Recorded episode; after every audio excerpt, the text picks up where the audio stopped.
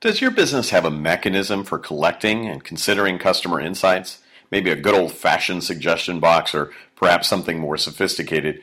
And what do you do with customer input that comes your way? Well, Principle 5 of my latest book, Leading the Starbucks Way, challenges businesses to both cherish and challenge their legacy. Honoring the past, for instance, the core competencies that have built your business's reputation, has value. But a prudent leader will consider at what point those very strengths that have been instrumental to success might be inadvertently becoming traps that could constrain future growth.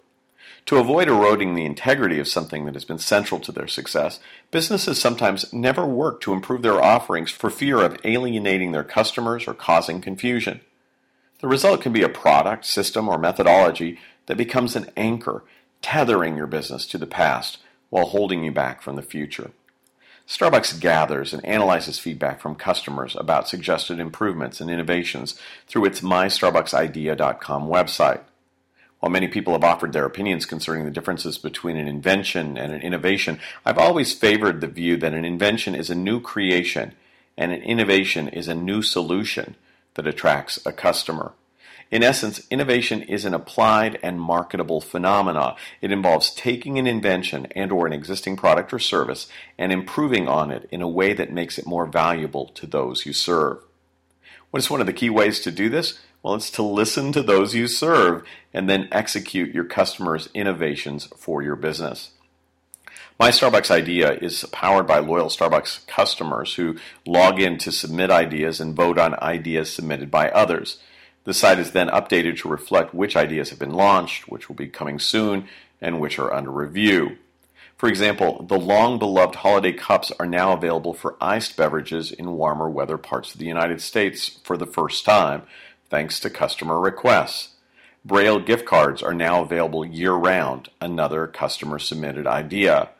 After much feedback about the loss of the personal touch in the drive through, Starbucks' next generation of drive through locations will feature a screen where you can see and better interact with the barista taking your order. This opportunity to make a human connection was proving difficult to pull off with the old metal speaker boxes found in most drive throughs.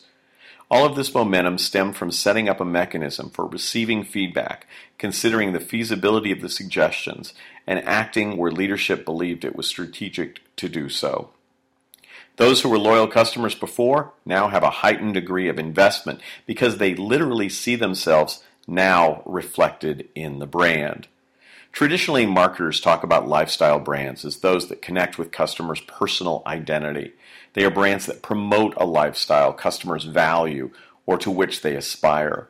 Starbucks is certainly a business that has all of the traditional aspects of lifestyle branding, as its leaders have stewarded the brand to authentically project an image of product passion, concern for the human connection, and community values.